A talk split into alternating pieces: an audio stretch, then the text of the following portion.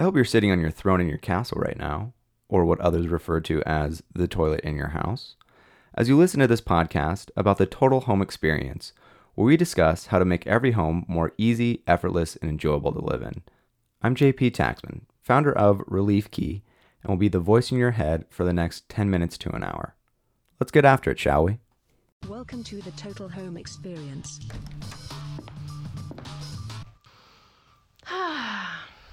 We all love a good flat surface in a house. It's a spot to put anything on. You can put a plate down, you can put a cutting board down and chop up some vegetables. You can write on a piece of paper, on a desk maybe. Um, you can lay out some french fries on a baking sheet for cooking. There's a lot that can be done on a flat surface, and they're nice to have. On the other hand, they are indeed magnets for stuff. Stuff loves to accumulate on flat surfaces. It's just uh, it, it's just attracted to them. It's just there for them to go and lay down and cuddle up and hang out for days, sometimes weeks, often months at a time. And that's the detriment to flat surfaces. You always want more flat surfaces in your house so you can have more space. But just like with building more roads, the more flat surfaces you have, the more areas that stuff can accumulate on. And that's always the challenge is how do you not leave stuff on a flat surface? And in all honesty, I am still figuring out the solution to this myself this is kind of um, me working through this a little bit on this podcast because this is something that's been like I've been ruminating on and really trying to figure out how to avi- advise my clients on this issue and how to solve it for myself because I do this as well. Um, I'll take mail and I'll just throw it on the counter or I'll uh, just get something, set it on the counter, and it'll just kind of linger there for a while and I won't put it away.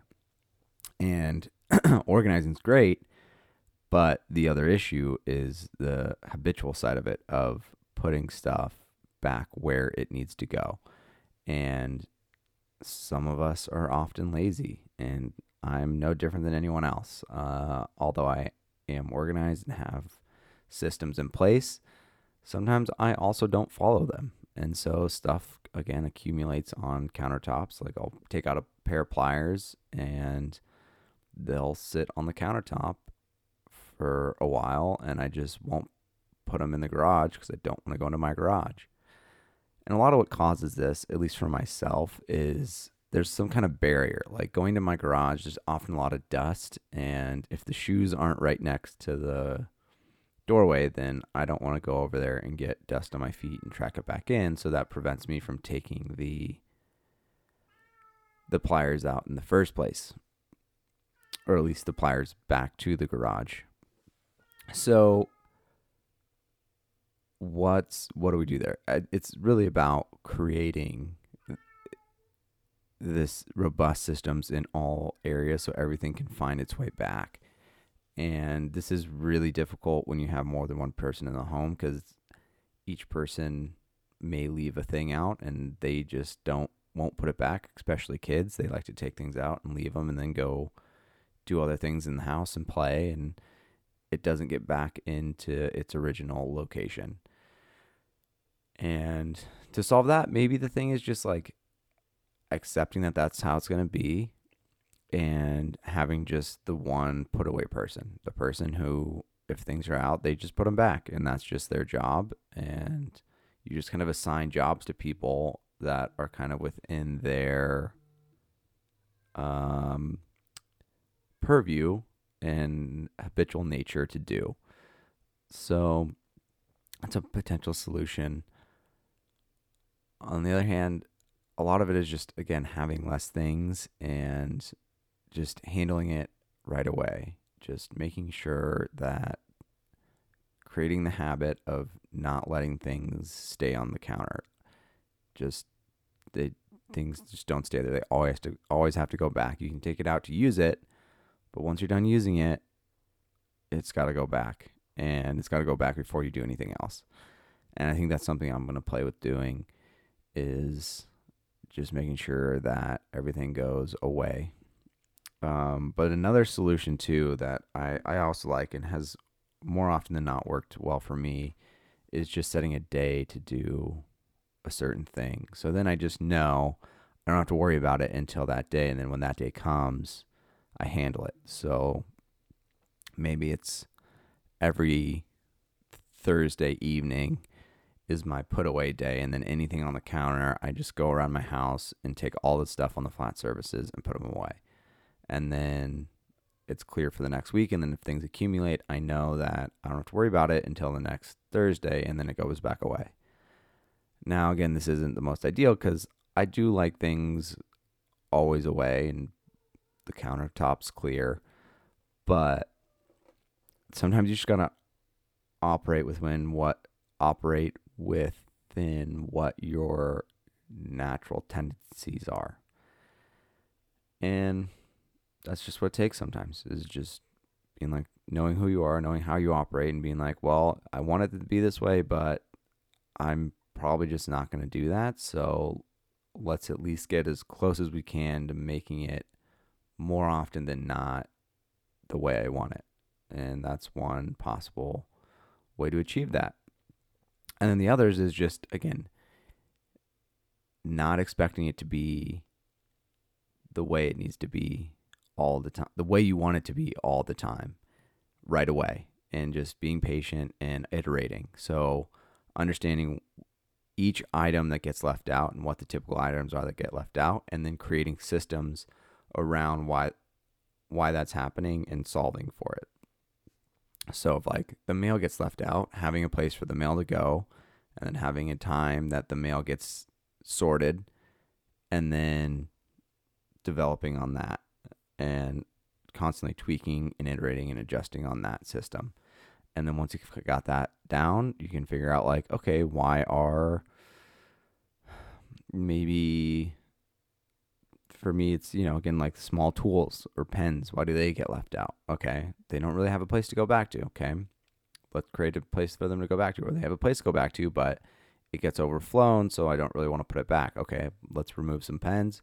Let's let it be more uh, let's give more space for the ones that you do use so that you'll want to put them away because they'll fit back well and then maybe that solves the problem or maybe it's that you instead of it's that you don't want to walk all the way back over to the drawer that you normally put them in because you usually use them at the kitchen table.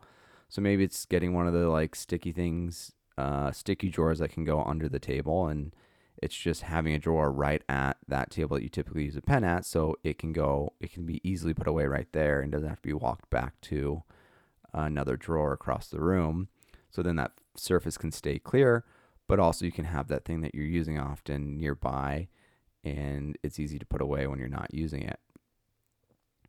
So, again, thinking through these extra little areas and steps are kind of the key to achieving this result. And again, it takes a while to get it really figured out and really sorted through. And that's even something that I'm struggling with to kind of relay to my clients is we get organized, but we're not really done once we've done like five hours and kind of resituated things. It's it's really an ongoing process. It's something that we continually need to uh, adapt and iterate on and improve to get it so the systems are ideal and stay in place and work well. So that's, you know, flat surfaces. They're again great, but they uh, I always feel like I need more of them. And anytime I need more of them, I always feel like I need more of them. And that's just one of the natures of good old flat services. Um, uh, I'd love to know, you know, what you do. I know some people are really good at keeping their counters completely clear. I have a couple clients that are really amazing at it. Um, and I'd love to know how you do it. So reach out to me on Instagram, shoot me an email, uh, connect me on the website, wherever. Other than that, um, check out the freebie on my website. Uh, it's I have a guide to creating origami organizers and give you some ways to create different sizes to prototype with or just to use if you if you like them. I think if you get some cool colored paper, they can look really neat. But I, I made it really easy, so you don't have to buy any other extra paper. You can use eight and a half by eleven sheets of paper. So go check that out on my website. Uh, and it's linked in the show notes. And then, other than that, maybe subscribe to the podcast. Mm, that'd be cool. And remember that life's an experiment. Test, iterate to find relief.